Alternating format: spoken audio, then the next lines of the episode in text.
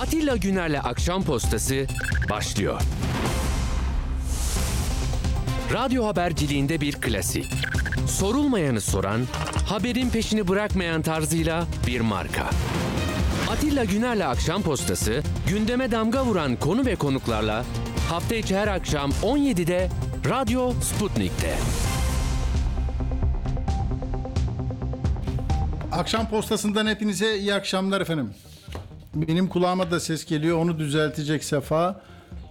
Evet. Şimdi efendim bir bayram seyran bitti. Ama benim kulağımda ses gitmiyor. gitmiyor. Konuşamam o zaman. Dur bakayım. Skype'tan veriyorsunuz ama ses geliyor. Peki.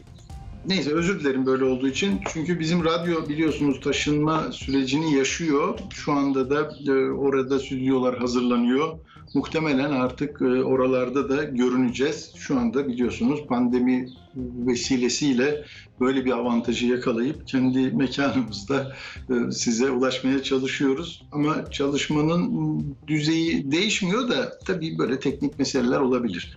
Efendim hoş geldiniz. Biz de hoş bulduk. Bir görünüyoruz, bir kaçıyoruz. Biraz taşınma, biraz yaz halleri, biraz işte izin hakkımızın üzerindeki titreme halleri böyle gidiyor.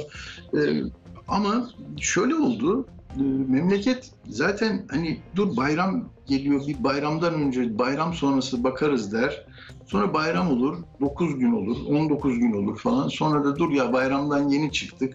Bu Ramazan için öyle. Hani bunları bir ay, bir ay koysan tamam mı? Bir ayda zaten Ramazan oruçlu vatandaşlarımız var.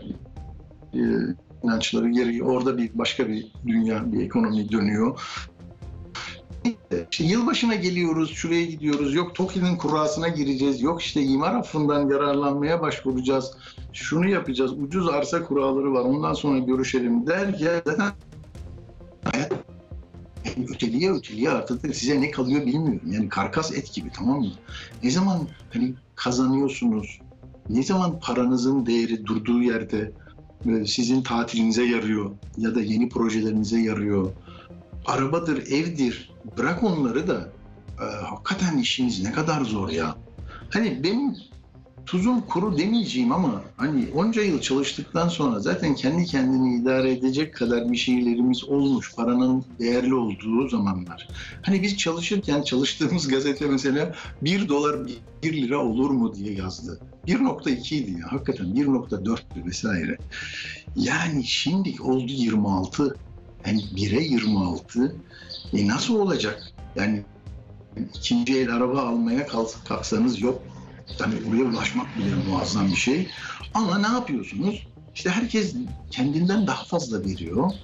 Ya da tezgahındaki ya da elindeki marifete diğer ürünler fiyatlar koyuyor. Ya fiyatlar dediğim zaten enflasyon denilen hadise bütün mal ve hizmetlerin böyle hızlı bir şekilde tutunamıyorlar, gidiyorlar. Tamam mı? Siz de onun nasıl bir şey bu ya?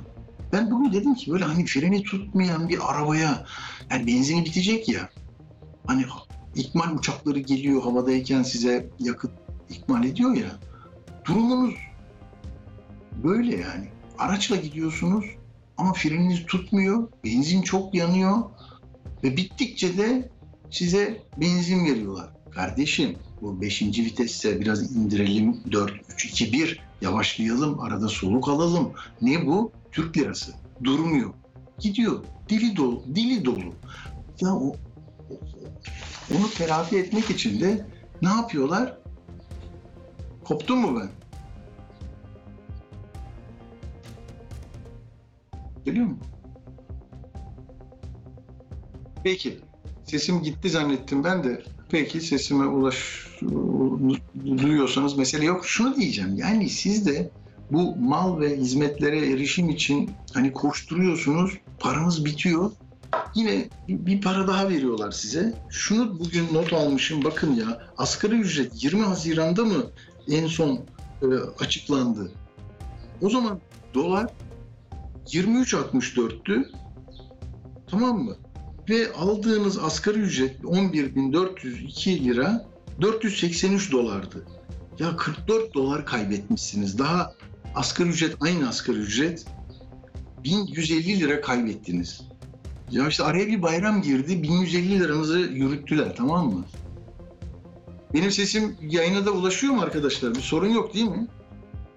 Tamam bendeki görselde görünmüyor da onun için Safa e, belki e, Source'de başka bir şekilde beni duyan... Aa tamam ama yayını verebiliyorsunuz. Tamam. Beni de platformlarda dinleyen arkadaşlar beni bilgilendirirler mi? Sesiniz zımba gibi geliyor. Biz sizi duyuyoruz diye. Ben çünkü buradan alışıyordum. Bu alışmıştım. Buradan bir şey görünce e, halkıma ulaşıyorum diyordum. Tamam. Arda da yazdığına göre tamam artık. Peki hani öyle değil mi? Ya nasıl bir şey bu? Nasıl baş edeceksiniz peki? Yani 3 Temmuz'da şu anda 26 lira tamam mı? 20 Haziran'da size bir para verdiler. Ya 6 ay geçti bak senin paran azaldı kardeşim al sana bir şeyler daha yapalım diye 8500'ü 11400 yaptılar. Araya bir bayram girdi. 1150 liranız gitmiş. Şimdi ne yapacaklar? Bir daha e, bir şeyler yapmaları lazım. Yani verginizi ödemeyin. Onu da işte yok vergi barışımı var. Ne var işte şey yapılandırma var. Oraya gidiyorsunuz, koşturuyorsunuz.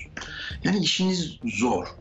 Hepimizin işi zor da buradan hani bir çözüm üretecek olanlar kimler diye bakıyorsunuz. İşte seçimde bir yenilgi var. 14 Mayıs'ı, 28 Mayıs'ı sonra limana gemi yine taşınacakmış.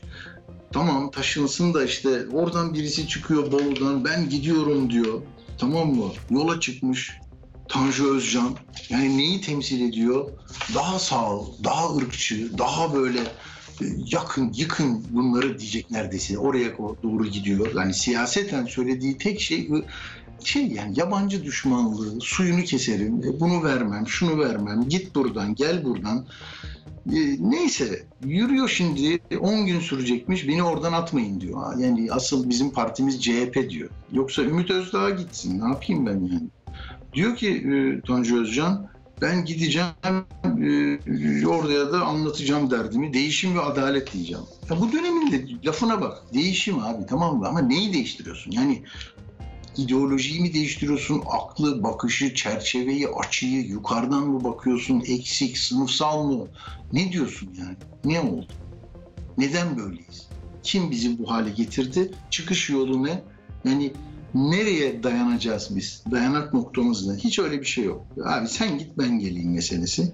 Neyse ona da Faik Öztürk demiş ki o da 5-6 keredir milletvekili seçiliyor. Yeri sağlam. Eski hazine diyor ki kendisi engel çıkardığı için yürüseydi başımızın üstünde yeri vardı. İddiaları akıl işi değildir. Yollar yürümekle aşılmaz. Ateş olsa da cirmi kadar yer yer var. Tanju Bey yürümekle vakit harcayacağına Bolu'nun sorunlarını çöz diyor. Baksana CHP'den seçilmiş bir belediye başkanına ki hatırı sayılır bir ildir. Genel merkezden böyle yanıtlar veriliyor. Yani siz şimdi takvimleri geriye alın 12 Mayıs'ta tamam mı? 14 Mayıs geliyor neler değişecek ya falan diyordunuz ya. Ya sizin oyunuz ne kadar kıymetli? Mesela neyi değiştirmek için sizden nasıl oy istediler ve şimdi neyle yüzleştiniz? Yani vebal kimin üzerinde? Siz hangi söze, hangi anlayışa, hangi ittifaka, hangi yan yana gelişe önem verdiniz? Çünkü bir çıkış arıyordunuz. Böyle koydular tabelaları. Tabelaların çıktığı yer burası tamam mı?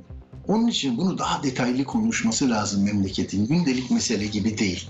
Bak İmamoğlu da NTV'nin haberine göre değişim ve ne o diyor? Değişim manifestosunu açıklayacakmış. Böyle bir site almış. Orada da yazacakmış. Ekibi çıkacakmış. İşte Gökhan Günaydın zaten iki sene önce geldi burada.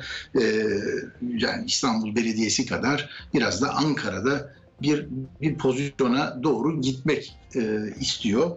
İşte yani duyduklarım, ettiklerim var da bu işte nedir? Hmm, Özgür Özel Manisalı milletvekili, Manisa milletvekili, grup başkanı şimdi hani bir geçiş rolüyle ya Kemal Bey kurultaydan önce ben belki kurultayında Özgür Bey'i böyle yedi emin olarak koyup sonra da burada İmamoğlu'lu bir İstanbul İstanbul'da 31 Mart'ta yapılacak seçimde hem belediye meclisini hem belediyeyi alacak bir İmamoğlu ondan sonra da belediye meclisini aldığı zaman zaten yeni gelecek insan da belediyeden seçilir diye e, CHP'den seçilir diye onun kaydırılması falan. Uzun hikayeler e, Allah ömür versin de görürsünüz bilmiyorum. Yani e, ne, ne, yani arzular, talepler, istikametler, hedefler tutmadı, tutmuyor.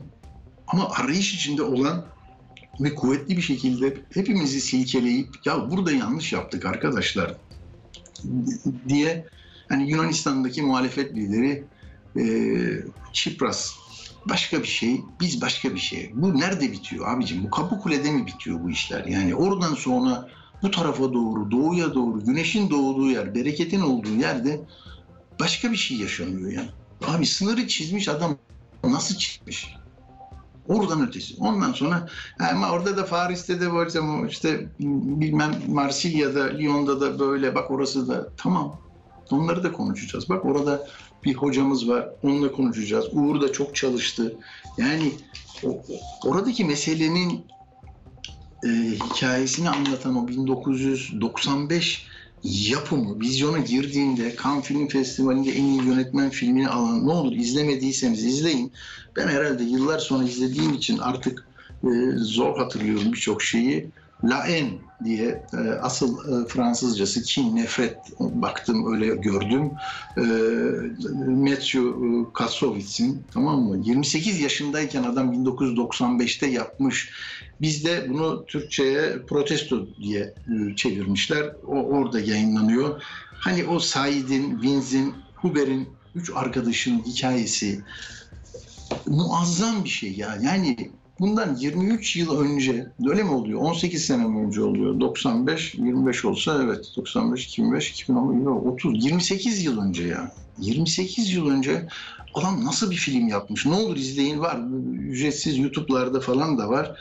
Oradaki diyalogları çektim. Şimdi bana hemen e, Uğur'u bağlayacaklar. Hani bu genç çocuklar diyor ki e, saygı kazanmak için eğer diyor yaralı arkadaş yaralı arkadaşımız ölürse hastanede diyor. O da bir banyonun bir çocuğu. Bir polis öldüreceğim diyor. Arkadaşları çok kızıyorlar. E, diyorlar ki yani bunu diyor ki e, bir şey yapmadan bu lanet sisteme katlanmaktan sıkıldım. E, fare deliklerinde yaşıyoruz. Siz bunu değiştirmek için ne yapıyorsunuz? Bak banliyodaki bu e, Yahudi e, Musevi bir e, banyo çocuğu. O da işsiz. O da uyuşturucu kullanıyor. Arkadaşımız olduğun için sana bir şey söyleyeceğim diyor. Abdel ölürse durumu eşitlemek için bir polisi öldüreceğim. Arka, e, onlar da diyor yapma olur mu böyle bir şey? E, diyor ki böylece diğer yanağımızı çevirmediğimizi anlarlar. Ben bunu öğrendim buralarda diyor. Arkadaşı da diyor ki sen okula gitmedin, okullara gitseydin bu e, şeyi nefretin yanlış olduğunu anlardın diyor. O da diyor ki ona sokaklardan geldim ne olacak? Öteki yanağını çevirirsen geberirsin. Şimdi beni rahat bırak. Neyse filmin hepsini anlatmış olmayalım ama yani 28 yıl önce biriken öfkeyi bir sinema diliyle bu kadar başarılı anlatan birisi var. 28 yaşında o filmi yapıyor. Şimdi de Macron bize diyor ki öyle e, derinlemesine, nedenleri derinlemesine ele alacak uzun vadeli bir süreç başlatacağım. O film başlatmış zaten beyefendi. Çok kültürlülüğü bitireceğim. Burası işte layık ülke. Burada başörtüsünün de şurası olacak, camisi böyle olacak diye. O da yıllarca Fas, Cezayir, Tunus'ta ezip sömürdüğün, böyle ciğerlerine kadar sömürdüğün insanları orada ucuz iş gücü diye aldın, ettin neyse yani harmanlayamadın. Sonunda sınıfsal bir mesele. Mustafa Sönmez de bugün uzun tweetinde onu söylüyor. Yani geldi çattı işte. Uğur bundan sonrasına daha iyi çalıştı. Uğur'la konuşacağız. Uğur merhaba, hoş geldin. Merhaba, hoş bulduk. Evet Uğur, e, sıcak tarafından nedir analize doğru, medyasından e, oradaki e, yani 2005'te de oldu. 2005'ten sonra önlemler aldık dediler. Tabii, tabii. Onlar neydi? Ne yaptılar? Bir bizi topluca bilgilendir. Yani siz 95'teki o filmi söylediniz. 2005'teki o e, olaylar çok biliniyor ama bu işin geçmişi Evet. tabii 1980'lere kadar gidiyor. Hatta Hı hı. Fransa'da yazılmış iki tane çok önemli kitap var bununla ilgili. Birisi Banliyö Çocuklarını Yer mi diye Thomas Guenolet'in kitabı. Şu, şu çok önemli bir anekdot o kitaptan. Banliyö'de yetiştiğinizde ayrımcılık üç şekilde oluyor. Bir işe başvurduğunuzda, adresinizi gördüklerinde ve yüzünüze baktıklarında. Yani Ya. bu insanlar belki oralara Macron e, döneminde şeyler yapıldı. Yeni binalar, yeni spor salonları, işte yeni sahalar vesaire. Biraz daha cazip hale getirmeye çalıştılar o mahalleleri. Ama e, orada yaşayan insanların diğer Fransızlardan yani beyaz Fransızlardan e, daha farklı olduklarını hissetmelerinin önündeki engeller kaldırılamadı. Yani iki Fransa var deniyor Evet. ya bir Fransa orası bir Fransa'da işte. Paris'teki beyaz Fransızların yaşadığı Fransa. O bir işe başvurdukları zaman bu insanlar hem renkleri nedeniyle hem geçmişleri kökenleri nedeniyle hem de işte eğitim düzeyleri daha düşük kaldığı için e, çok büyük ayrımcılıkla uğradıklarını söylüyorlar ki nitekim bu ekonomik meselelere de çok yansıyor. Yani %56 milli gelirin %56'sı seviyesinde oradaki ortalama gelir. İşsizlik %50'ye Hı hı. kadar varıyor. Tabii bu büyük bir öfke e, birikmesine sebep oluyor ve bu tür olaylarda hep patlıyor. 2005'te de patlamıştı. Şimdi de e, bu Nail olayıyla birlikte patladı. Nail olayını bir hatırlatmak gerekirse biz yoktuk çünkü e, bir hatırlatmak Hı hı. gerekir. Cezayir asıllı 17 yaşındaki bir genç yine Nanter banliyö- banliyösünde 27 Haziran'da bir polis çevirmesinde durmadığı için e, içinde 3 kişi e, bulunan bir araca polis ateş açıyor. E, ve onun üzerine sürücü koltuğundaki Nail ölüyor. Şimdi durmamasının sebebi şu. e, 17 yaşında ve ehliyet alma yaşında değil. E, ama e, hayatını işte bu tür şoförlüklerle kazanmaya çalışıyor. Hmm. Kuryelik yapıyor vesaire. Korsan taksicilik gibi falan değil mi? Herhalde. Gibi gibi evet. Zaten e, müşterilerin de Polonyalı olduğu söyleniyor arabadaki. Hı. Ee, şimdi e, daha önce zaten 5 kere böyle çevirmelere yakalanmış ve e, Eylül ayında da çocuk mahkemesine çıkartılacakmış ehliyetsiz araba kullanmaktan dolayı. Geçen hafta da gözaltına alınmış zaten. Hı. Ama e, gözaltına alındıktan sonra serbest bırakılmış mahkemeye çıkana kadar ve e, ekmek parası kazanmak için bu işi yapmaya devam etmiş. Çok da sevilen bir çocuk o şeyde e, mahallesinde. Zaten e, bugün e, ailesi de e, sükunet çağrısı yaptı e, daha olayların büyümemesi için. Şimdi bu gencin ölümü nedeniyle o biriken öfke patladı. E, tepki gösterenler de 6 gecedir sokaktalar. E, yağma var, şiddet olayları var. 100 milyon euroluk bir ekonomik kayıptan bahsediliyor ama asıl insani boyutu. Fransa'yı çok etkiliyor. Çok. Çünkü 2005 yılındaki e, olaylarda orada bir Türk de vardı tabii onu da hatırlatmak lazım. E, yine Clichy su Boy banliyösünde polis kontrolü vardı. Oradan kaçarken e, 7 tane çocuk var futbol oynuyorlar ama polis üzerlerine gelince yani bize bir şey olur diye kaçıyorlar. 3 tanesi trafoya giriyor ve e, ikisi ölüyor. Birisi 15 yaşındaki Bona Tra- Traore e, Malili, diğeri de Z- Zayet Benna. O da Tunuslu. Muhittin Altun da Şanlıurfalı. O da trafoya girenlerden biri. O da ağır yaralı olarak elektriğe çarpı- çarpılmasına rağmen kurtuluyor. E, ama tabii 3 hafta Fransa yanmıştı o dönemde. Yani 2000 küsür araç, yak- e, 8 bin araç yakıldı. 2760 kişi gözaltına alındı. O dönemde Şirak e, Cumhurbaşkanı Sarkozy İçişleri Bakanı'ydı. Ve Sarkozy e, biraz da aslında o dönemde e, şeyini gösterdi. Ke- Kendi kimliğini gösterdi. Ondan sonra Hmm. Cumhurbaşkanlığına yükseldi. Çünkü Fransa'da bir aşırı sağ yükselişi başlamıştır Le Pen ailesiyle birlikte. Sarkozy de o dönemde bu olayları çok şiddet göstererek e, bastırdı. ve Dedi ki hatta banliyöleri tazyikli suyla temizleyeceğim e, diye açıklama Hmm. yapmıştı. E, büyük şiddet uyguladı. E, binlerce gözaltı oldu. Ama ondan sonra gelen işte sosyalist hükümetler, Hollande hükümeti, Ségolène Royal, e, en son olarak Macron, e, onlar biraz daha yumuşak bir politika uygulamaya karar verdiler banliyölara. Mesela 10 yılda e, Fransa banliyöler için 48 milyar euro harcadı. Yani az para değil bu gerçekten. 48 Müthiş. milyar euro çok önemli. Yeni evler inşa ettiler, parklar yaptılar, spor salonları yaptılar. Bu göçmen ailelerine mensup öğrencilerin üniversiteye girişlerini kolaylaştırdılar. Ama e, eşit koşullar vermediler buradaki insanlara. Ya bu hissiyat yüzden- gitmemiş. O filmde de ben onu anladım. Mesela bir polis e, geliyor, çok tecrübeli bir polis. Yani o çocukları e, o filmde e, gözaltından alıyor yetkili e, bir e, müfettiş.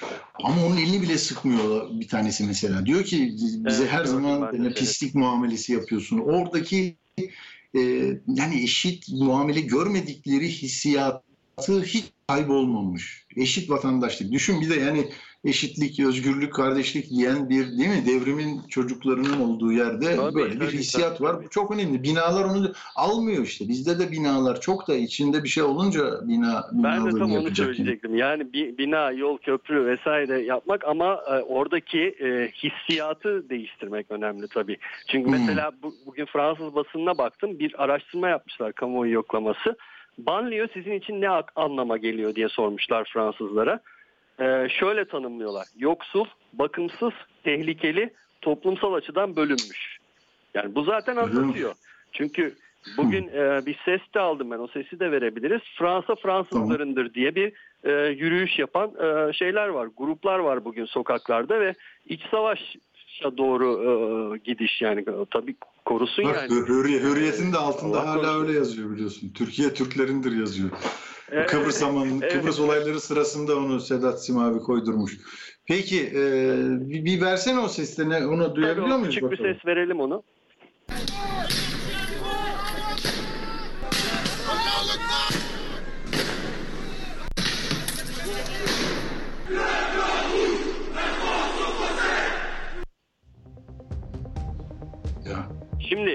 O Evet. seste ilk grup e, Allahu Ekber diyenler e, şeyler protestocular çünkü büyük Hmm. bölümü Müslüman. E, Müslüman. diğer s- sesin sonunda da Fransa Fransızlarındır diyenler var. Yani bu işin içinde din de var tabii ki. Tabii. Ee, ve e, din de buradaki e, kimlik meselesinin çok önemli bir parçası ve e, Fransa'da asıl çözülemeyen şey bu. Yani Fransız tipi laiklik katı bir laiklik ve e, aşırı sağın yükselişine karşı sol partiler bile e, bu konuda taviz vermekte çok e, şey yapıyorlar. Yani im- imtina ediyorlar çünkü büyük bir oy kaybına sebep olacağını düşünüyorlar. Yani en son mesela e, Fransa'da başörtülü kadın futbolcuların maç yapması yasaklandı. Yani başörtüyle maç yapması yasaklandı. Hmm. Yani e, e, bunun dışında Değil mi havuza girmesi falan böyle öyle şeyler de oluyordu. Çok sık ya Onun değil gibi mi? Bir birçok sürü cami belediye kapattılar. kararları oluyor vesaire oluyor. Ee, ve şimdi birçok aşırı sağcı politikacı da diyorlar ki bunlar Müslüman ayaklanması.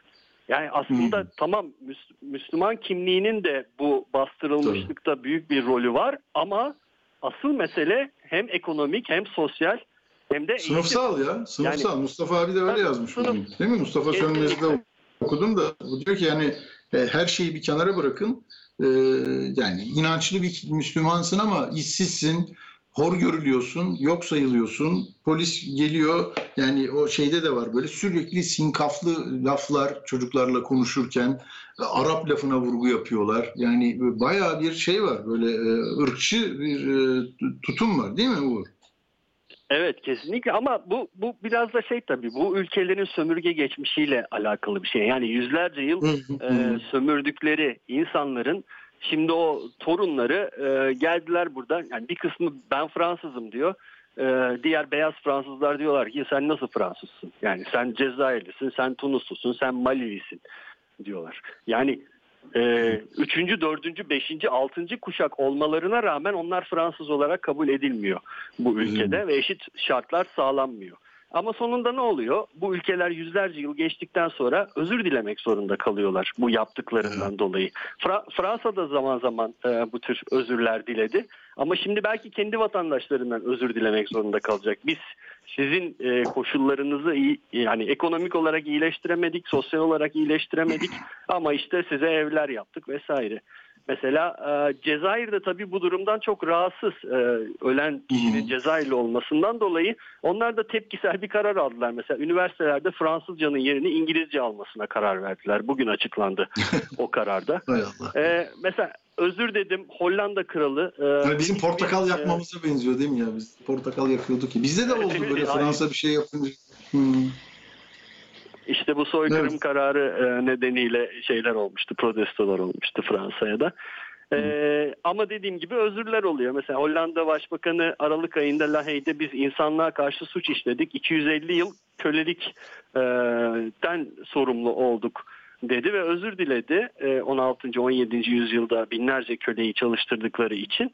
E, ve en son olarak da Hollanda kralı çıktı. Ben de özür diliyorum dedi. Size e, sizin karşınızda kral ve hükümet üyesi olarak duruyorum. Bugün özürlerimi sunuyorum diyerek önemli bir konuşma yaptı. Avustralya aborjinlerden özür dilemişti. Amerika Kızılderililerden özür dilemişti. Almanya Namibya'dan özür dilemişti. Ama dediğim gibi şimdi Evet. Fransa'da belki yıllar yıllar sonra çıkacak diyecek ki evet biz e, onlarca yıl e, bu banliyölerdeki insanlara zulmettik. E, onlara eşit fırsatlar sunmadık. O yüzden özür diliyoruz diyecek belki de kendi Mesela sosyal medyada kontrolü sağlamak için bir tartışma varmış ama birkaç haberde gördüm öyle Uğur. Ee, henüz yani Türkiye'de olsa ne kadar hızlı bu işler halloluyor biliyoruz. Daha önceden altyapısını oluşturmuşlardı. Şimdi hani şiddet eylemlerini teşvik etmede rol oynamakla suçlananlara takip vesaire. Bak Türkiye'de bile başladı. Buraya benzetiyorsunuz Türkiye ile benzet, Evet, evet. benzetmeyin. Ama orada bir tartışma düzeyindeymiş. Ee, henüz öyle bir şey yok. Peki e, Fransa'dan başka söyleyeceğim bir şey yoksa bu Belçika'ya, İsviçre'ye niye sıçradı? Oradaki sorun yine benzer mi? Ben, yani benzer dediğim kökenler benzer. Şimdi Belçika'da Tabii, da e, şeyde de İsviçre'de de e, Cezayirliler var, Tunuslular var, Malililer Hı. var vesaire. E, bu insanlar yani destek eylemleri. Oradakiler biraz daha ufak e, yani sıçradı Hı. demek şey olur. Biraz Dayanışma gibi değil mi? Dayanışma gibi. Evet. dayanışma gibi aynen aynen. Yani Fransa'dakiyle kıyaslanmayacak şekilde orada da bazı gösteriler olduğu söyleniyor evet. Peki belediye başkanlarıyla Macron bir araya geliyor vesaire. Hani çözüm için Evet. bu girişte söylediğim bir laf dışında da böyle somut bir durum yok değil mi? Hani diyor ki neden dinlemesini ele alıp uzun vadeli bir süreç başlatacağım. Ne yani? Otobüs yok. Evet. Akşam 21'den sonra sokağa çıkma yasağı var. Onlarca Doğru. yer yanmış. Tabii şimdi şiddet olunca e, arabayı belediye başkanının şeyine sürdüler değil mi? Orada katliam bile olabilirdi. Bunlar da hoş karşılanacak işler değil. Tabii bir suikast girişimi de oldu oradaki belediye başkanına. Evet. Yani çok temkinli gitmek zorunda Macron. Ee, Sarkozy'nin yaptığı gibi sert bir duruş sergilerse olayların daha da büyümesine sebep olabilir. Çünkü 3 hafta olağanüstü hal ilan edilmişti Fransa genelinde o dönemde 2005'te. Şimdi Macron onu yapmak istemiyor. Ama bir yandan da sağ partiler özellikle de aşırı sağ Marine Le Pen e, bunları çok e, daha da gerecek açıklamalar yapmaya devam ediyor. Bugün Le Monde'un manşetinde ben e, Fransız basınını tararken Macron'un 3 aşamalı bir plan açıklayacağını e, okudum. Yani onun detayları Hmm. henüz yok. E, belki de e, benden sonra bağlanacak olan konuğumuz daha detaylı olarak e, onu e, Tamam. aktarabilir. E, ama e, Macron temkinli gitmeye çalışıyor bu meselede. Yani yatıştırmaya Hı hı. çalışıyor. Evet, evet böyle görünüyor. Peki çok teşekkür ediyorum Uğur Koçbaş. Yayın teşekkür sonuna ederim. doğru tekrar baş e, sana başvuracağız. Tamam. Evet. Fransa'yı arkadaşlarım arıyorlar. E, Doktor Mehmet Yaşar Altunda kendisi e, orada akademisyen, siyaset bilimi e, hocası, e, üniversitede çalışmalarını sürdüren bir akademisyen. Onunla konuşacağız. E, Twitter'da bazı paylaşımları da oldu. İlginç. Burada e, bir, bir tabii bu hatırlatmayı da yaptığı için Pervin Hanım'a teşekkür edelim. 1975'te yazılmış Onca Yoksulluk Varken romanı da e, bu durumu e, anlamamıza yardımcı olacak. Romain Geri'nin e, teşekkür ediyoruz kendisine.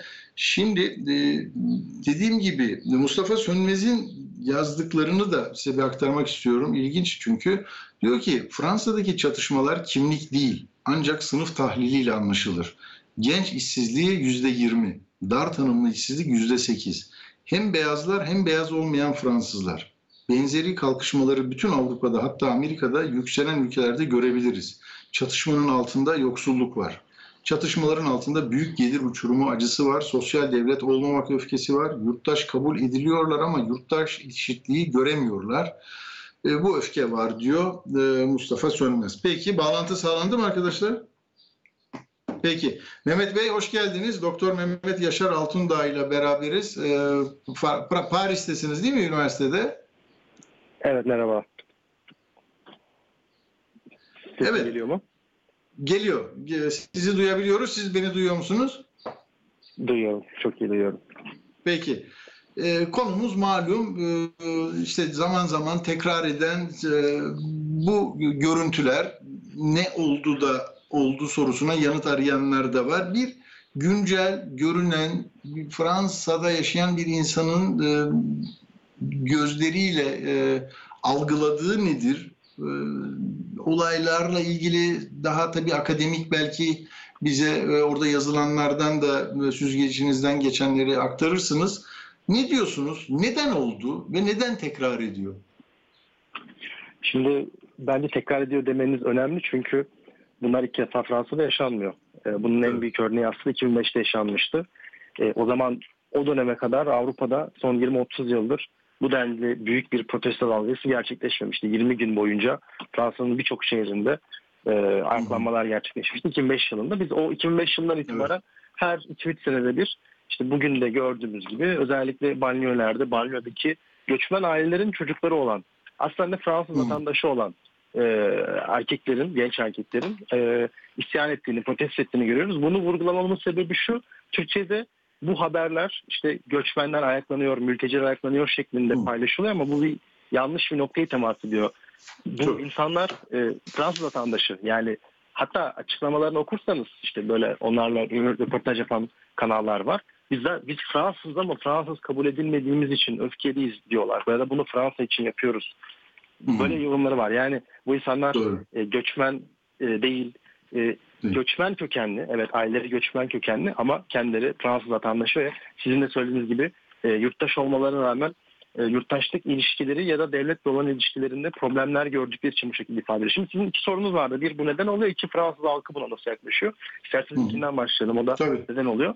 Şimdi evet bir ekonomik eşitsizlik var. Bunu kesinlikle e, görmek gerekiyor.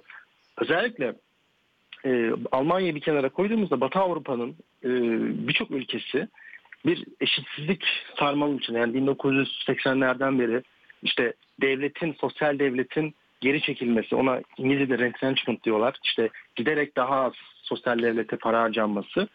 İkincisi iş olanaklarının e, özellikle endüstriyel işlerin işte size gelir getiren, sizin e, hayatınızı daha rahat bir şekilde idame ettirmenizi sağlayan, katma değeri yüksek olan işlerin azalması. Ama Hı. şimdi burada şu da diyenler var. E, böyle bir soru cevap gibi gidiyorum kendi kendime ama Tabii Şimdi tabii daha iyi, daha iyi anlaşılıyor. Hı hı. Evet, Şimdi bir yandan da baktığınızda birileri bana şunu diyebilir ya işte Fransa'da işte L'Oreal var, büyük bilişim şirketleri var, Amerika'da Microsoft, Apple değil mi? Böyle büyük firmalar Otomotivleri var. Bu Otomotiv, şeyler- otomotiv de az mı yani Peugeot'sundan ne? Tabii buralardan hani büyüyen bir iş sektörü var ama şimdi şöyle bir uçurum oldu. Ee, özellikle Batı Avrupa'ya baktığımızda. İyi eğitim alabiliyorsanız, işte iyi okullardan Hmm. büyük kentlerde büyüdüyseniz siz bu sistemin parçasını oluyorsunuz. Yani işte Paris'te iyi bir okuldan mezun oluyorsunuz. Ben işte e, Sciences e, yüksek lisansımı bitirdim. Size işte Avrupa'nın e, ne diyelim önemli kurumlarından iş teklifleri geliyor. İşte burada Fransız ailelerin işte belki kendileri de Sciences Po mezunu olan ailelerin çocukları buralara gelip o zenginleşen sisteme dahil olurken bizim bu işte e, banliyölerde yaşayan e, göçmen ailesinin çocuklarının öfkesinin e, sisteme dahil edilemek olduğunu görüyoruz. Onlar aslında bu e, Avrupa'nın iş anlamında, endüstriyel işler anlamında e, giderek işte e, askeri ücretin enflasyonu yakalayamaması anlamında ya da sisteme dahil edilmeme anlamında öfkesini onlar sırtlanıyor. Şimdi bu hikaye bir kere ekonomik eşitsizliğin hikayesi. Ama ikincisi sadece bunda da sınırlı değil. Çünkü Alttakiler değil mi? Yani en alttaki e, şimdi, kategorisine diyebiliriz değil mi? Yani erişimleri belki kültürel erişimlerinden tutun gıdası, işte seyahati, tatil daraltılmış böyle gettolarda yaşayan, banliyölere hapsolmuş hissiyatı var bu Hı hı. çocukların belki gençlerin. Aynen öyle. Yani şimdi burada şu önemli. Bu sosyal eşitsizlik ve aynı zamanda kimlik eşitsizliği, işte kendini bir Fransız olarak görmemeleri aslında böyle belli bölgelerde e, kristalize oluyor banyolerde. Çünkü bu hep konuşulur. İşte burada e, de büyük büyük devletin işte lojmanları var ve burada e, bahsettiğim öyle 40'lı 50'li bloklar düşünün. Burada aslında bir e, yeni bir Evet. Alt kültür oluşuyor. Yeni bir e, hayat zihniyeti oluşuyor. Ve bu zihniyet aslında o dışlanmışlığı hep hissediyor. Şimdi bilenler vardır belki Laen diye bir film var. e, o filmde de o banyo ortamını çok iyi veriyor. İşte gençler bir araya geliyor. Birçoğu Çok. Ben de onu Çok giriş, girişte onu anlattım. Bayağı diyaloglarından Hı da söz ettim. Çok çok önemli bir film. Hakikaten görmeyen görür görmeli. Evet. çok önemli bir film. Oradaki kullanılan yani Fransızca bile mesela e, Paris'te duyduğunuz bir Fransız değildir. Hani çok argodur, kısaltmalar Tabii. vardır, gramere uymaz. Yani bu Fransız, cumhuriyetçi, laik, e, aydınlanmış, ideal vatandaştan farklılaşan, işte hani tem renginden tutun kullandığınız e, kelimelere, gramer yapısına, işte e, hayal ettiğiniz mesleklere kadar farklılaşan ve aslında biraz hayal kırıklığı ve öfkenin de e, beslediği ve bunu anlatmamın ön- önemli kısmı şu. Bu işte e, diyelim ki vata- zihniyet sizi devlete karşı da zaten öfkeli bir konuma getiriyor ve bu yüzden devlet size işte belki el uzatmak istediğinde veya e, bu uzatılan elleri aslında sizin kimliğinize, sizin hayatınıza bir müdahale olarak da e, görmek sağlıyor. Mesela o yüzden gidip kütüphaneyi yakıyorlar, okullara saldırıyorlar. Çünkü hani devletin zaten onların yanında olmadığını düşünüyorlar. Aralarında bir uçurum olduğunu düşünüyorlar. Hmm. Ve burada bir nokta daha var. O da şu. Fransa Avrupa'da en fazla Müslüman komüniteye sahip olan ülke. Ee, yani Frans- Müslüman nüfusun en büyük olduğu ülke Fransa. Ama burada iki nokta var. Birincisi Fransa'nın çok katı bir laiklik, e, sekülerlik Evet. anlayışı var.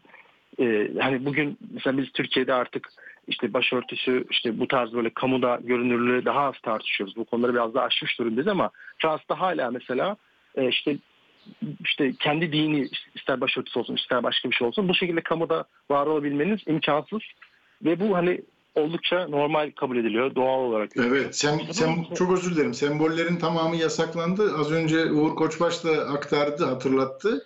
Ee, yani bir futbol karşılaşmasında e, kadın futbolcuların başörtüyle o oyun oynaması da yasaklanmış yakın zamanda. Mesela bu kadar Tabii e, görünür olmasını istemiyorlar. Evet. Tabii bu şimdi bir kültürel savaşa da dönüşüyor. Yani özellikle bu tabii tamamen bu banliyölerdeki şu an içinde yaşadığımız isyanı anlatan bir durum değil ama onu da kapsayan bir nokta. Yani bütün Müslüman komüniteyi sonuçta bu gençlerin birçoğu da e, yani hepsi olmazsa da bir birçok büyük bir çoğunluğu Müslüman e, işte mağripli ya da Afrikalıysa Afrika'nın Müslüman ülkelerinden. Onlar aslında işte bu Fransız devletinin e, yurttaşı olmamanın hissiyatlarından biri de bu. Sadece ekonomik olarak değil, kültürel olarak da, yaşam tarzı olarak da kabul edilmediklerini düşünüyorlar.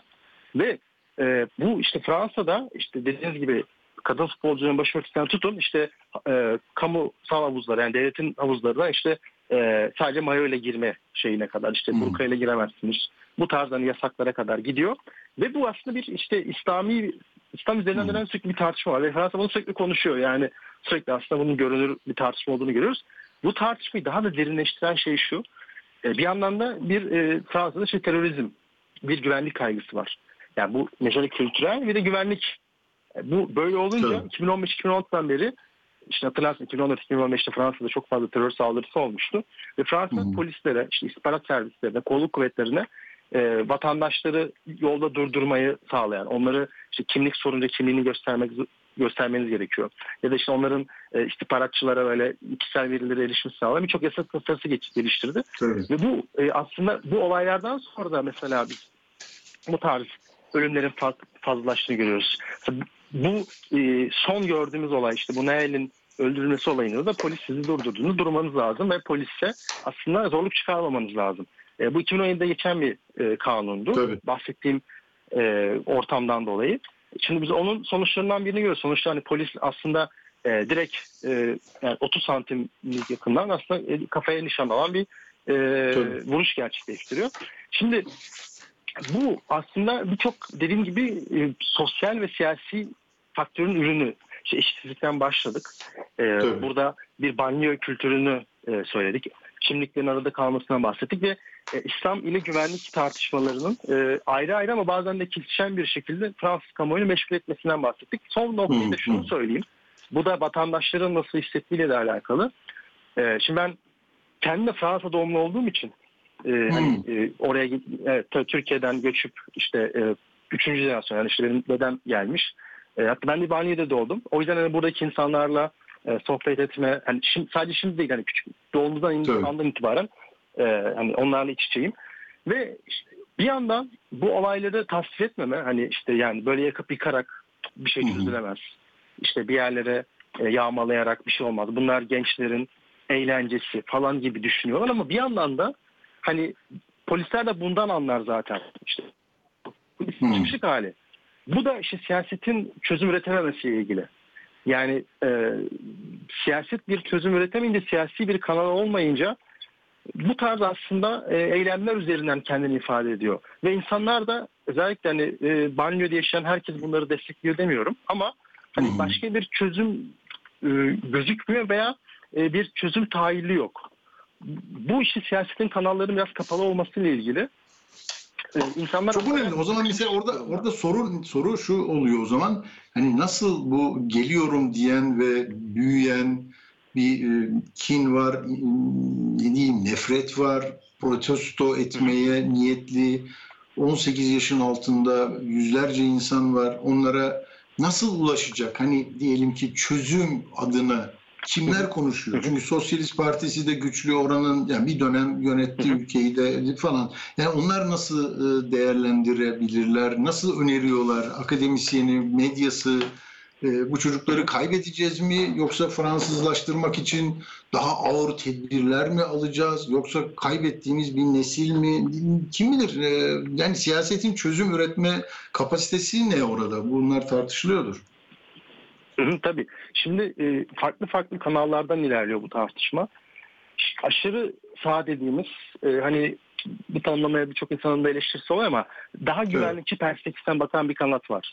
Yani polis Evet. sayısı artmalı. İşte Fransa'da mesela 18 yaşın altında sokakta oluyor dediniz ya bunun sebebi şu 18 yaşın altında Hı hı. insanların hani mi- minör diye geçmesinden dolayı onların cezalandırılmaması. Hı Bu hı. tarz işte hukuki anlamda caydırıcılığın artması, e, gözaltı sürelerinin artması, devriye sayısının artması, uyuşturucuya karşı daha sert politikalar gibi daha güvenlikçi kanattan Hmm. gelen sağ daha sağ ideolojiler bu tarz bir e, argüman kuruyor.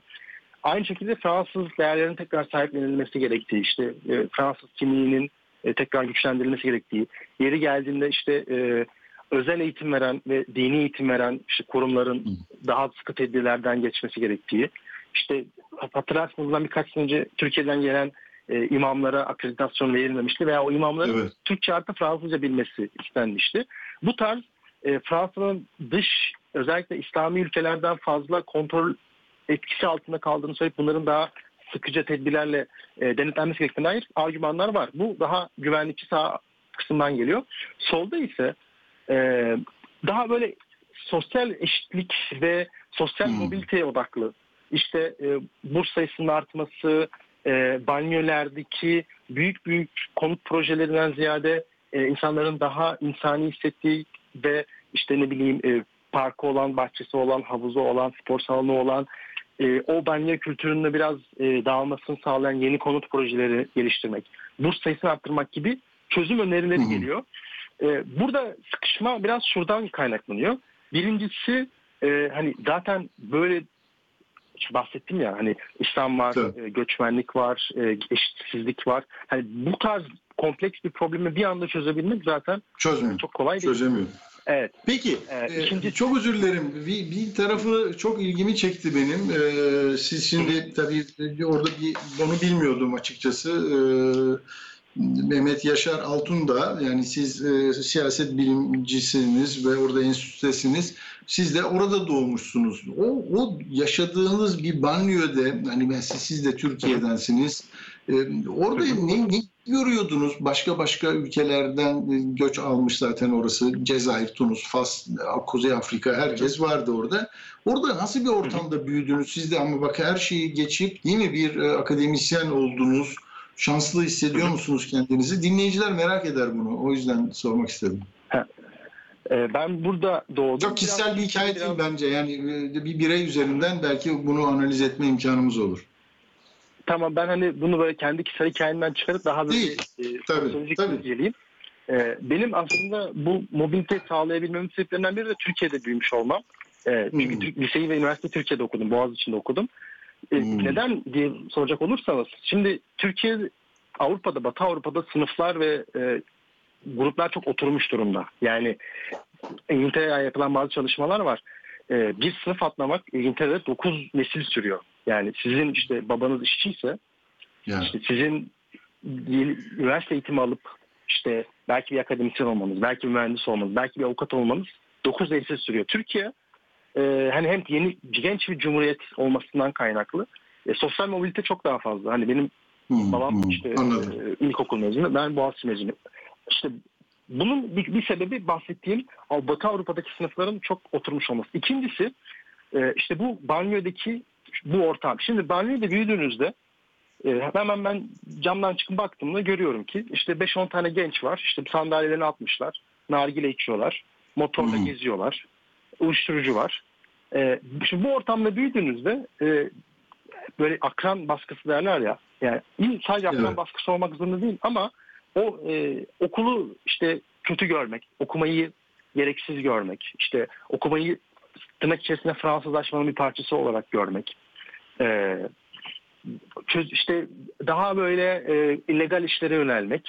Bu hem işte ağ etkisi yani network etkisi hem kültürel etki hem dışlanmanın etkisi. Böyle bir ortamda büyüyorsunuz. Şimdi böyle bir ortamda büyüdüğünüzde hani üniversitede e, gitmek istemiyorsunuz. Zaten böyle imkanlar da size az sunuluyor. Sonuçta e, iyi okullara e, sosyal anlamda, ekonomik anlamda daha iyi ailelerin çocukların için ortak ihtimali imkanlarından dolayı daha fazla.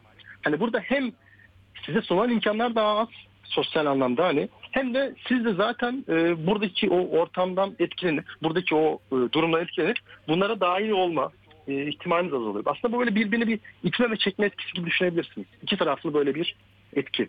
Bundan dolayı aslında e, kendinizi biraz e, kurtarmanız diyeyim tırnak içerisinde zor oluyor. Hı hı. Zor oluyor. Ha, Türkiye üzerinden sizin tekrar e, Fransa'ya dönmeniz e, bir şey olmuş. E, Yani geleceği kurgularken daha hayırlı gelmiş size.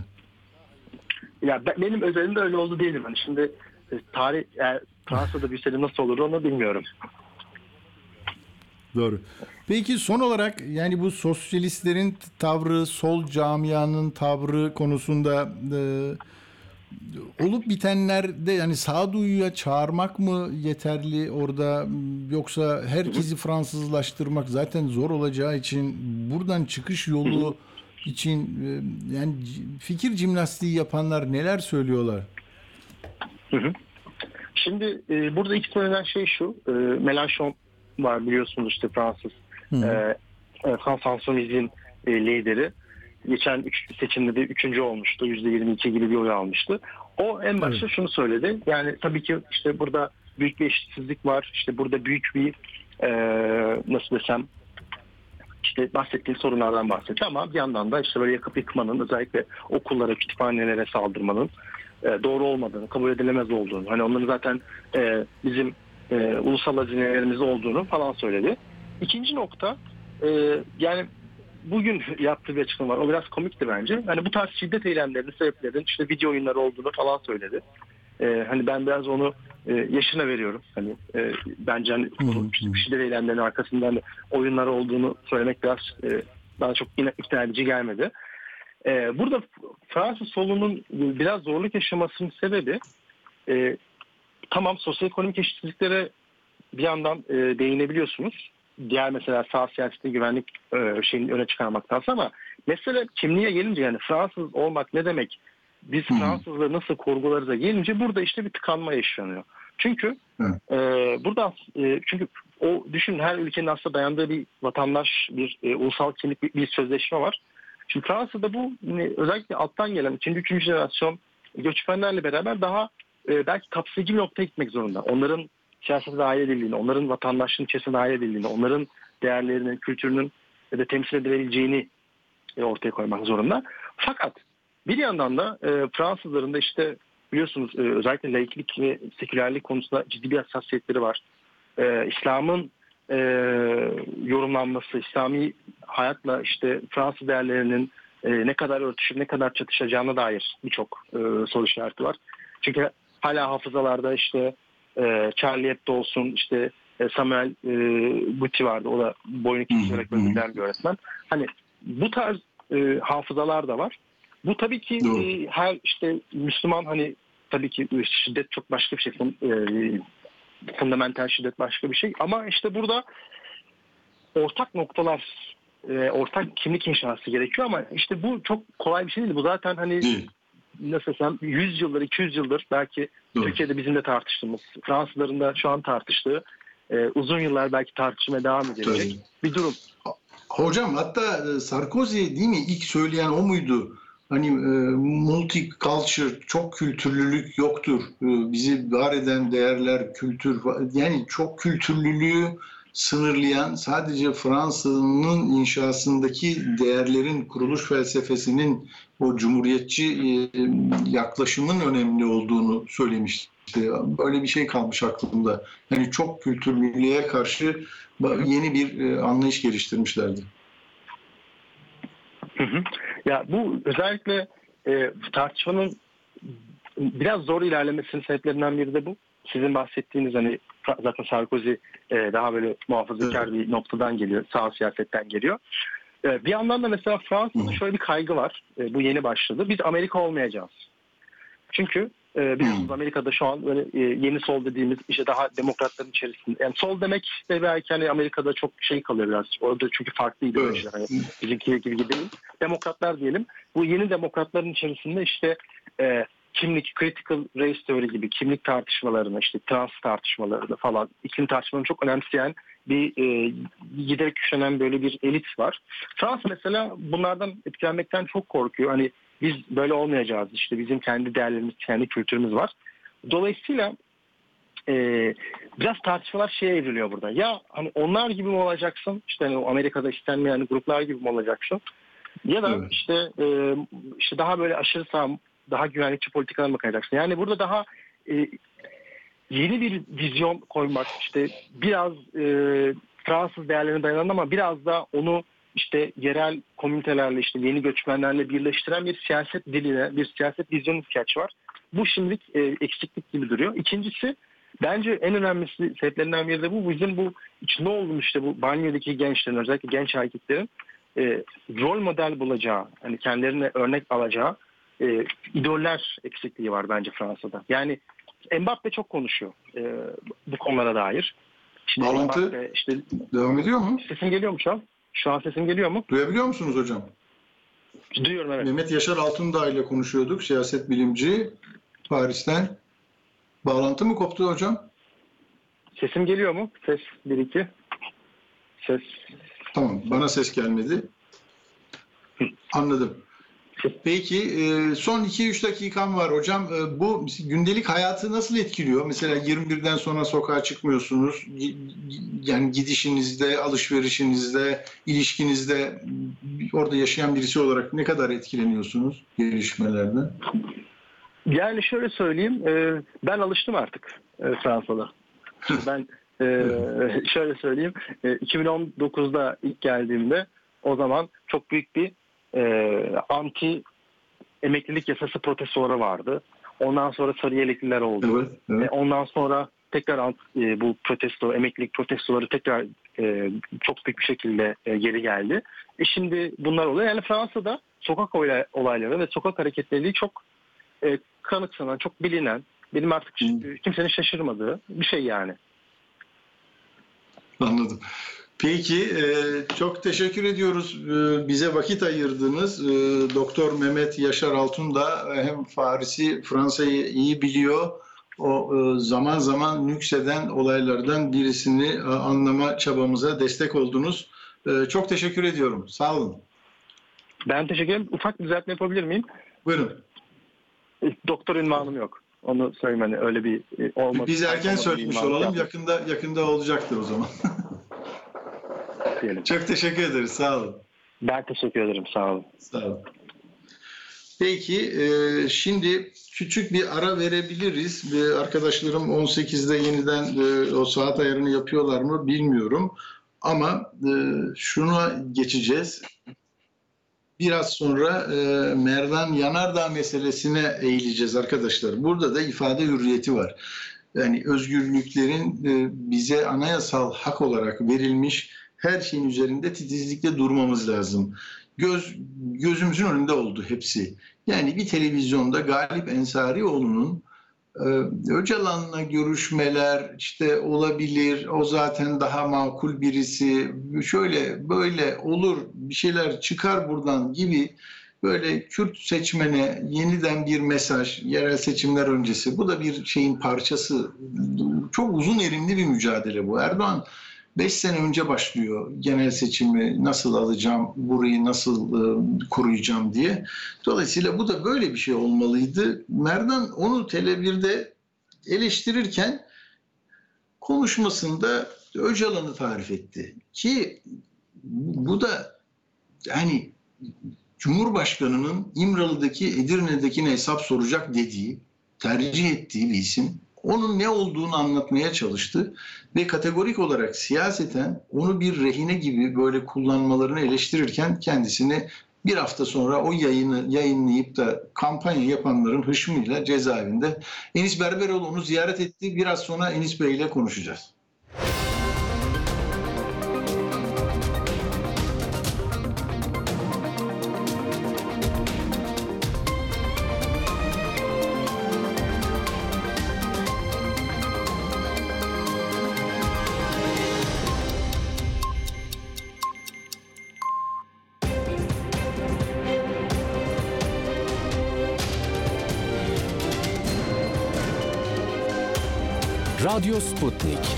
Anlatılmayanları anlatıyoruz.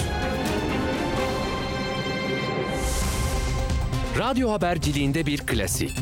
Sorulmayanı soran, haberin peşini bırakmayan tarzıyla bir marka. Atilla Güner'le Akşam Postası, gündeme damga vuran konu ve konuklarla hafta içi her akşam 17'de Radyo Sputnik'te. Atilla Güner'le Akşam Postası devam ediyor.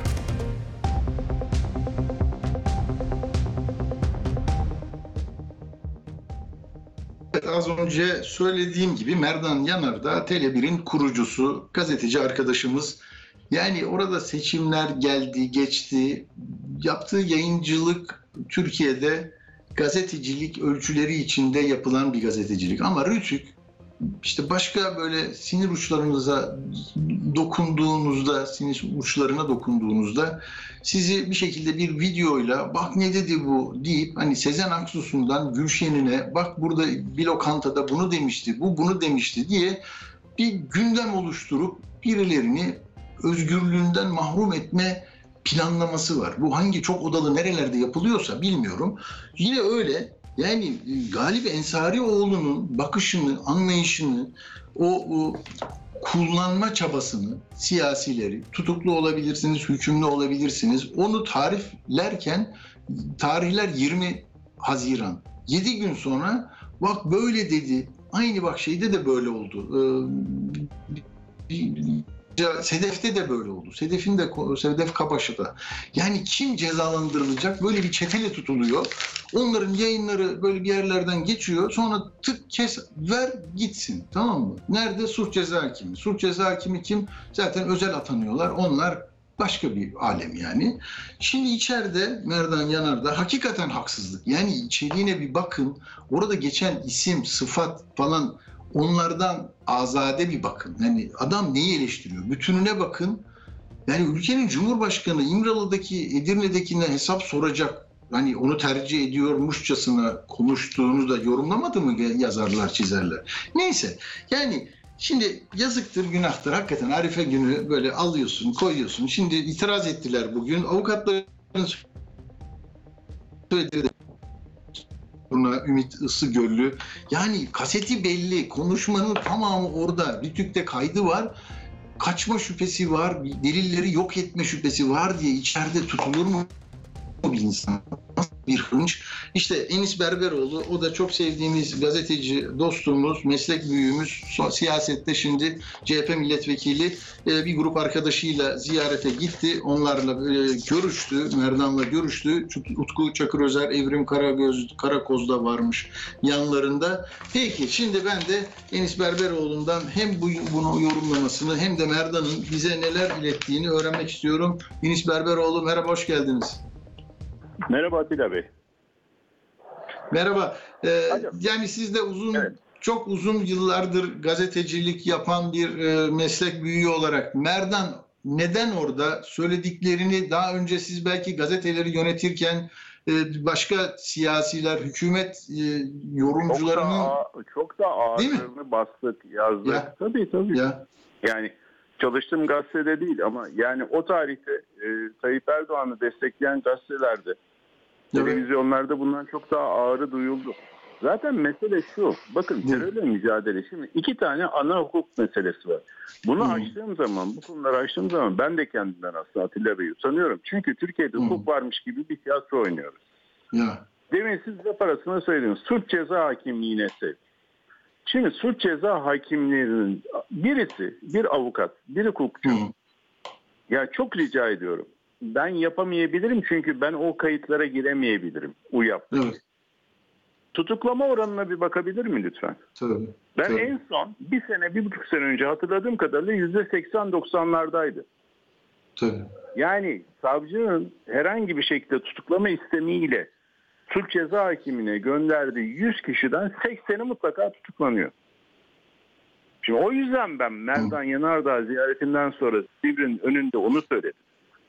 Yani bu bir oyun, kurgu. Hı hı. Bu oyunun Evet. içinde mahkemeler, savcılar olması bu oyunun oyun olduğu gerçeğini değiştirmiyor. Şimdi size hukuken iki şey söyleyeceğim. Ondan sonra zaten serbest vezin devam ederiz. Birincisi Hı hı. ceza kanunu ya da terörle mücadele kanunu hangisini açarsanız açın. Şiddeti eleş, şiddeti övmek suçtur. Şahsı Hı hı. değil. Evet. Yani ben çıkıp şimdi naralansam Hamido Hamido işte Güneydoğu'nun meşhur bir şekilsi. Ne kadar da iyi bir adamdı desem benim terim alacaklar. Hayır. Ya.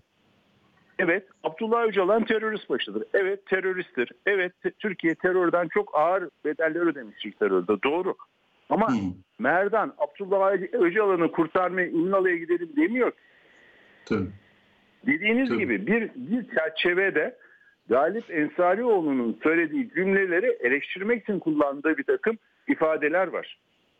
Hı hı. Ne O da kısaltılınca anlamından tabii ba- ba- bağlamı kopuyor. Ne de- Böyle planlanmış. kabul edin. Ne, Gal- Ga- ne Galip Ensarioğlu ne de Merdan Yanardağ terörü övmek gibi bir dertleri de yok. Hı. Bunu da koyalım. Tabii tabii. Yani netice nereden bakarsan bak bu iş terörle mücadele ya da katalog suça girmiyor. Yürü. Bir diğeri kaçma şüphesi. En komiği o. Çünkü deprem sırasındaki bu 6 Şubat depremi sırasında yaptığı bir yayın sebebiyle Merdan hakkında adli kontrolü var. Bu adli kontrolün içinde de yurt dışı yasağı var. Yani Merdan nereye kaçacak? Daha mı kaçacak? Yani Hı. bir insan Türkiye'de kaçarsa yurt dışına kaçar değil mi? Onun da Tabii. yasağı var. E, deliller toplanmadı. Ya delil dediğin zaten senin 40 dakikalık bir program ya da 30 dakikalık bir program. O da senin elinde var, üçün elinde var. Merdan sana getirdi verdi. Daha ne arıyorsun delil olarak? Yani Merdan Yanardağ seçimden sonra maalesef seçilen ilk kurban oldu. Medya Evet. mahallesinden, muhalif mahalleden ilk kurban olarak seçildi. Ve onun üzerinden herkese bir gözdağı verilmek istendi. Onun üzerinden kanallara bir ayar verilmek istendi. Kanal kısmına karışmıyorum ama yani muhalefete gözdağı tuttu mu dersen tutmadı. Çünkü bir kere Merdan gayet dik duruyor. Yani Hı. görüştüğüm zaman gayet aklı başında, niye orada olduğunu bilen, hangi haksızlığa, nasıl bir mağduriyete uğradığını bilen bir profilde bir gazeteci gördüm karşımda. Açık söyleyeyim. Doğru. Hani damdan düşen bilir derler ya. Tabii. Aynen öyle. Yani ben dört dörtlük bir e, karakter örneği gördüm. Hatta kapı önünde de ondan ilham alarak şunu söyledim. Ben hissettim ki kendi dik duruşundan ilham alalım. Biz de öyle karşılayalım bundan sonraki gelecek olan hadiseleri diye. Çok doğru. Çok doğru. Ee, Yani buradan belki e, yayın aracılığıyla da e, geçmiş olsun diyoruz. Çünkü hayır şöyle bir tutum alma konusunda da böyle düşünenler de var. Öcalan var işinde, işte terörist başı var. onu- Ya, ondan- onu böyle yapan adama çalışan bir kanalı var. Evet. Yani onun şu anda hala muhalefete e, devam eden, ayakta duran insanlara haber alma özgürlüğü açısından besleyen bir kanalı var. Tele1'e de destek olmak lazım. Doğru. Buyurun. Doğru.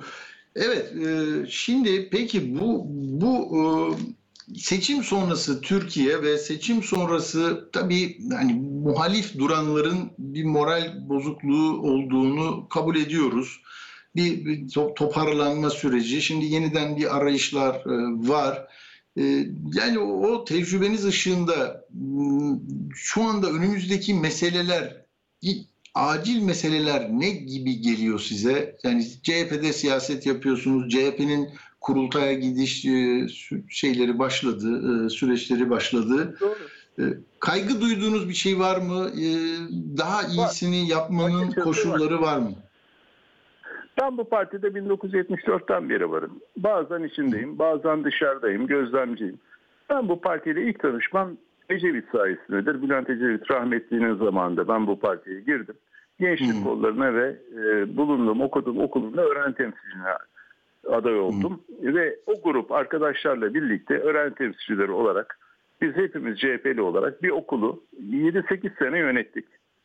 E, hmm. Valla alnımıza da kara sürmeden bu işi becerdik. Teröre sapmadan, e, insan ölmeden, insan yaralanmadan, eğitim aksamadan ama her türlü demokratik talebi de dile getirerek bir okul yönettik. E, aynı dönemde CHP'nin herhalde en yoğun e, 77 seçimlerindeki e, seçim kampanyasına da katkıda bulunduk. Yine arkadaşlar hmm. 20 yaşlarda insanlar 20'li yaşlar derken 20 yaşında aslında Türkçesi. En kaba temiz 21'di 22'ydi. Şimdi bakın o günden bugüne bir şey değişmedi. CHP kendini sorgulayan bir yapı. Burada hiçbir problemimiz yok. Yani biz 42.8 alıp Ecevit zamanında iktidar olamamayı da gördük 20 yaşımızda. Bakın çok önemli bir şey söylemeye çalışıyorum. Tabii. Ne olur. Yani gençler bunu hatırlamıyor. Tabii. Türkiye'de Cumhuriyet Halk Partisi'nin genel olarak solun bugüne kadar aldığı en yüksek oy, geçmiştekinden bahsediyorum. Bugünkünden değil. Çünkü bugünkü ondan da fazla 48.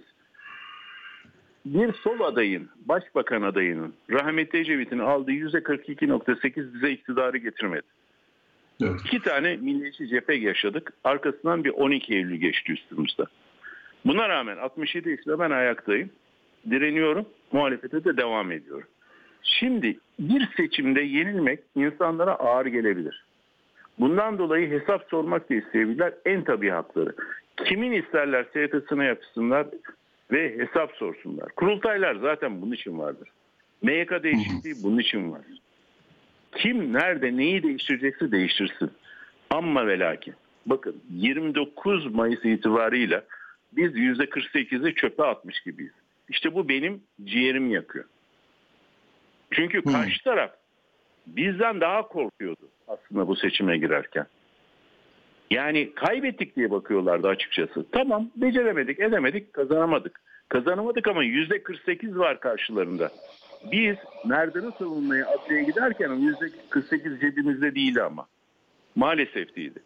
Çünkü tartışmalarla öyle bir izlenim doğdu ki sanki biz yüzde 10, yüzde 20 aldık. Sanki karşı tarafta yüzde 50 değil de 80, yüzde 90 almış gibi.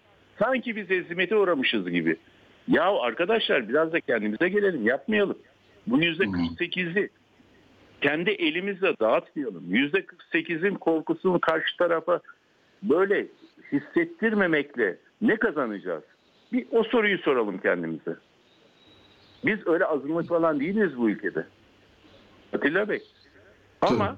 karşı taraf belki Merdan'ı içeri atarken 10 dakika daha fazla düşünecekti, bir saat daha fazla düşünecekti ya da korkacaktı. Artık korkmuyor. Kimin sayesinde? %48'i tamamen bir kaldıraç olarak kullanan bir zihniyet var bu parti içinde.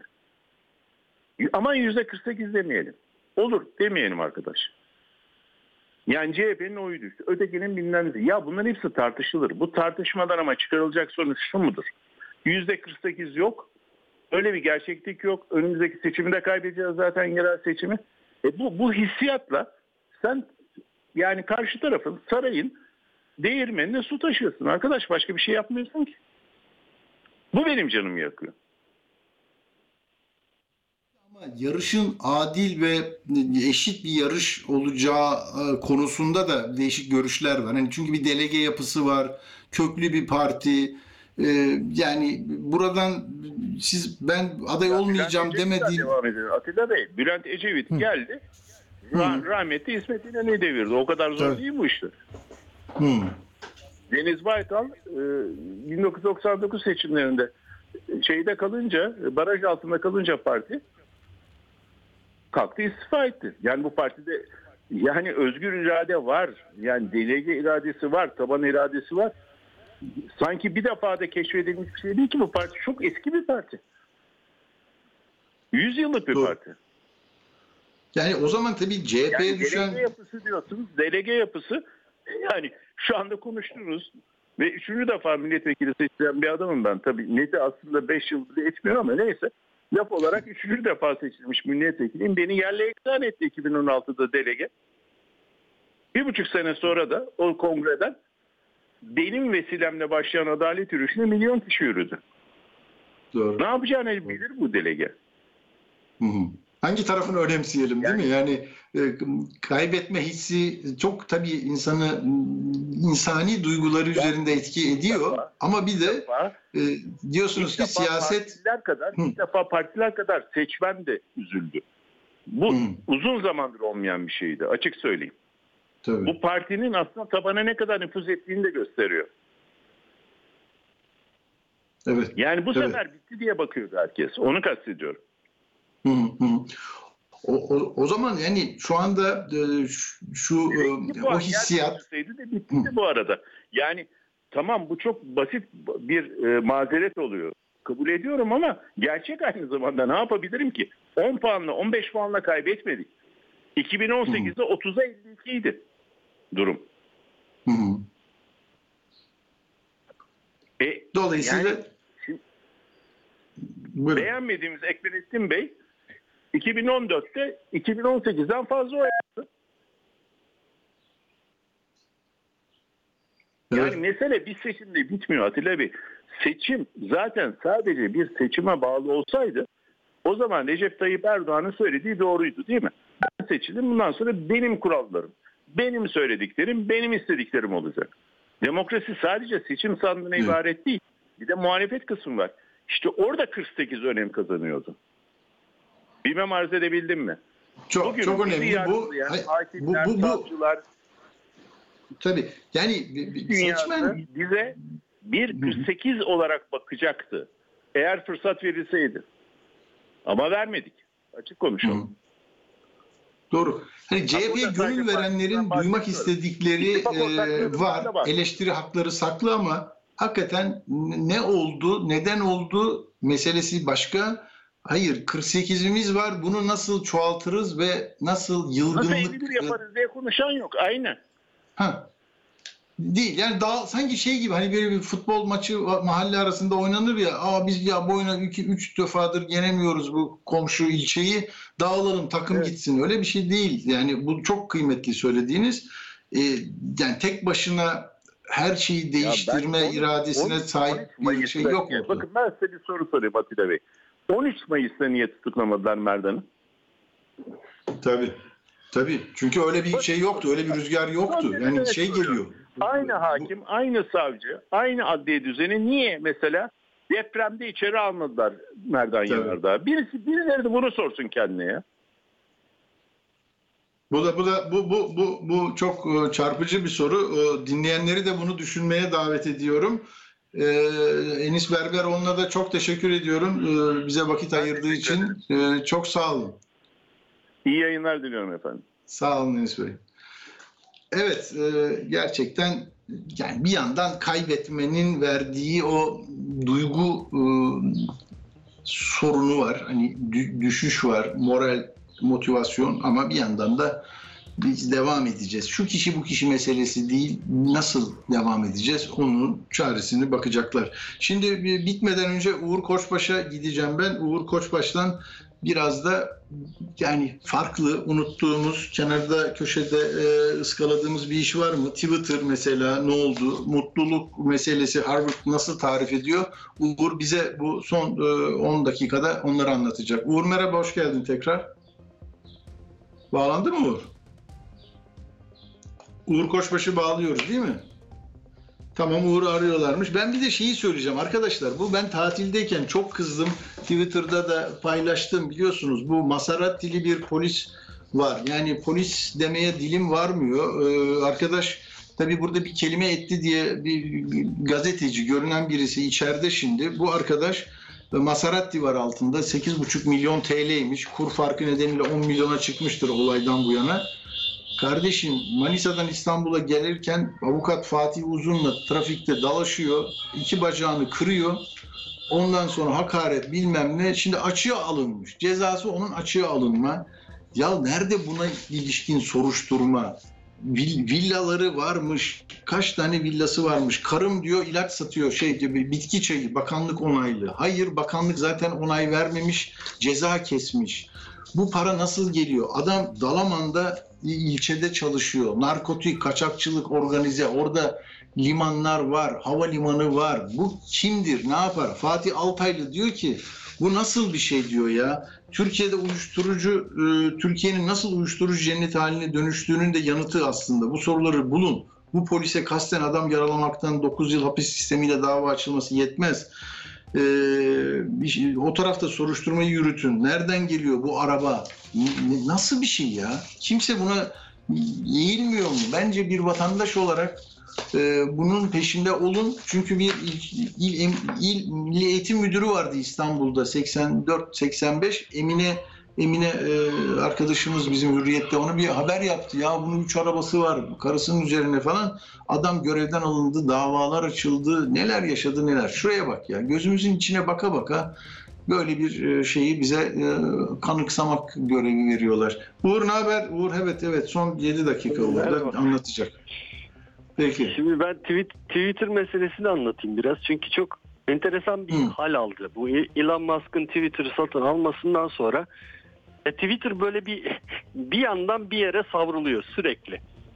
E, Ticarethane. Çünkü bir anda Musk'ın oyuncağı gibi bir şey oldu. Yani zenginler böyle kendilerine oyuncaklar alırlar ama 44 milyar Evet. dolarlık bir oyuncak da yani çok enteresan bir şey.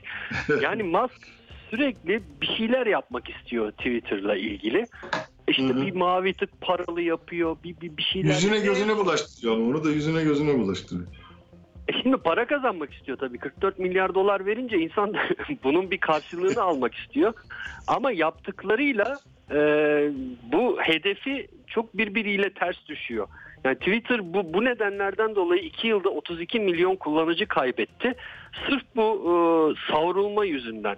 Şimdi son yaptığı şey de e, ben dedi tweetlere kısıtlama getiriyorum. Nedir? Bana para vermezsen sen günde en fazla 600 tane tweet okuyabilirsin dedi. Sonra tepki oldu 800'e çıkarttım dedi. Sonra bir tepki daha 1000'e çıkarttım dedi. Ve para veriyorsan da 6000 tane okursun diyor. Şimdi sonra da diyor ki e, hepimizin Twitter bağımlısı olmamız nedeniyle bu kararı aldım. Dışarı çıkmaya ihtiyaç ihtiyacımız var. Dünya için bir iyilik yapıyorum dedi. Deniz derin bir transtan uyanın. Arkadaşlarınızı, ailenizi görmek için telefondan uzaklaşın diyor. Ya sana mı düştü kardeşim yani? Ben hay ne hay yapacağım Twitter'ı kapat o zaman. Kapat Twitter'ı herkes gitsin istediği. Ya enteresan bir adam. Ya bir yandan da bir söylenti var tabii. Şimdi teknoloji dünyası Elon Musk niye böyle bir şey yapıyor? Ne, niye kendi bacağına sıkıyor diye Hı. bir araştırma yaptığı zaman Bloomberg'in bir haberi var. On diyor ki Google'la bunların arasında bir şey var. Ee, mali anlaşmazlık var. Ee, Hmm. Google e, parasını alamıyor Elon Musk'tan ve onun üzerine e, Hmm. Google tweetlere kısıtlama getiriyor. Yani Twitter'a kısıtlama getirme aşamasına geliyor. Elon Musk da bir numara çekiyor. Ben ondan önce kısıtlama getireyim de Google şeyin trafiği, Twitter'ın trafiği azalsın. Ee, sanki Google yapmamış da ben yapmış gibi olayım e, gibi bir ka- karar aldı deniyor. Ama şimdi o ödemenin yapıldığı e, bu kısıtlama meselesinin de yine çöpe gideceği söyleniyor. Ya enteresan bir adam. E, ne yaptığı belli olmayan bir adam. Biraz da Trump'a benzetiliyor zaten. Ama Evet. e, bir yandan da müthiş bir e, şey fütürist yani. E, Tesla'yla, Mesla'yla, o SpaceX'le müthiş şeyler de yapan bir adam. Ya ilginç birisi. Dünyada da devam edecek e, Elon Musk fırtınası.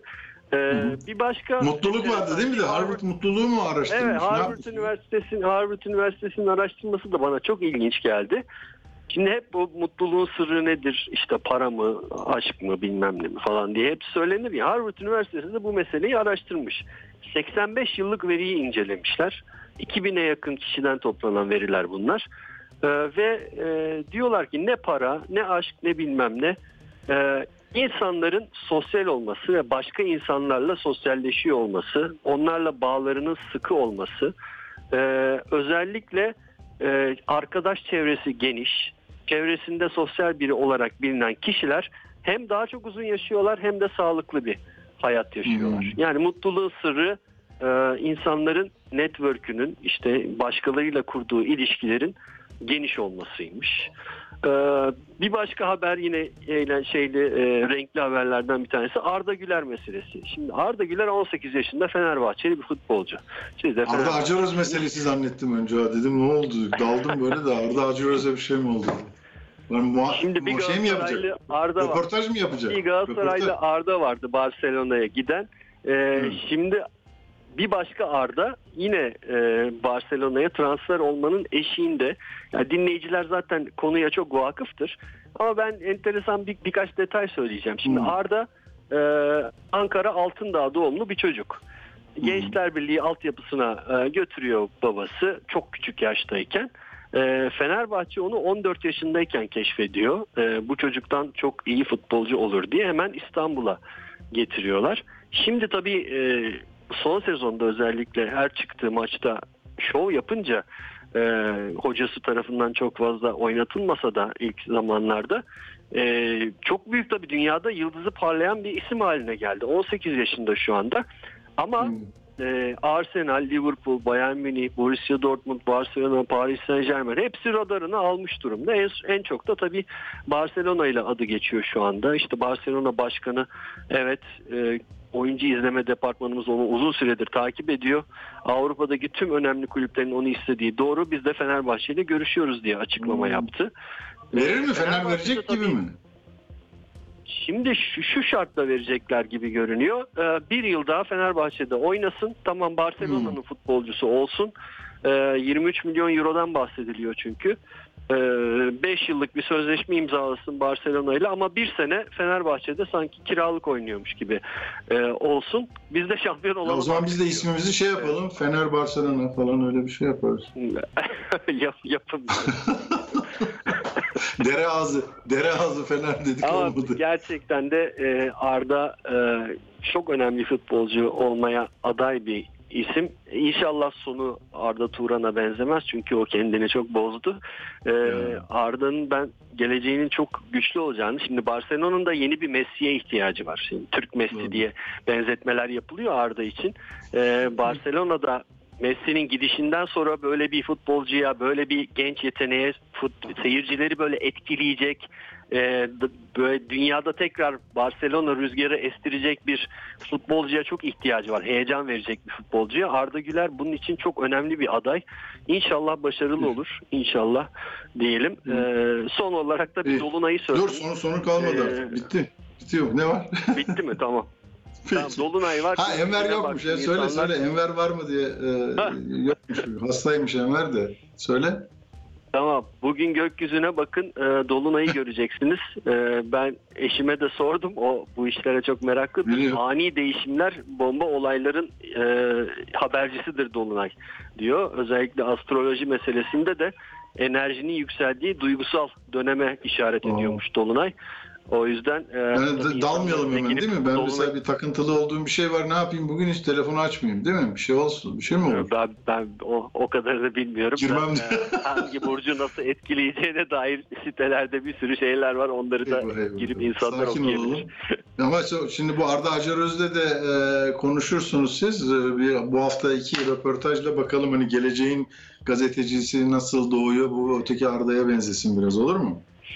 İnşallah inşallah. Hadi bakalım. Hadi, Hadi iyi akşamlar. Uğur. Hadi sağ ol. Görüşmek üzere. Evet. E, Enver'in programı da Enver bugün biraz rahatsızmış galiba. Küçük bir şey e, olmayacakmış Enver Aysever. Onu da söylemiş olalım böylelikle. Efendim e, teşekkür ediyoruz bizimle olduğunuz için. E, Dolunay'da dolu dolu bir ışığa bakın, havaya bakın, keyfinize bakın. Üzülmeyin her şeye. Her şeyin çaresi var. Tamam. Hadi bakalım. İyi akşamlar olsun. Atilla Güner'le Akşam Postası sona erdi.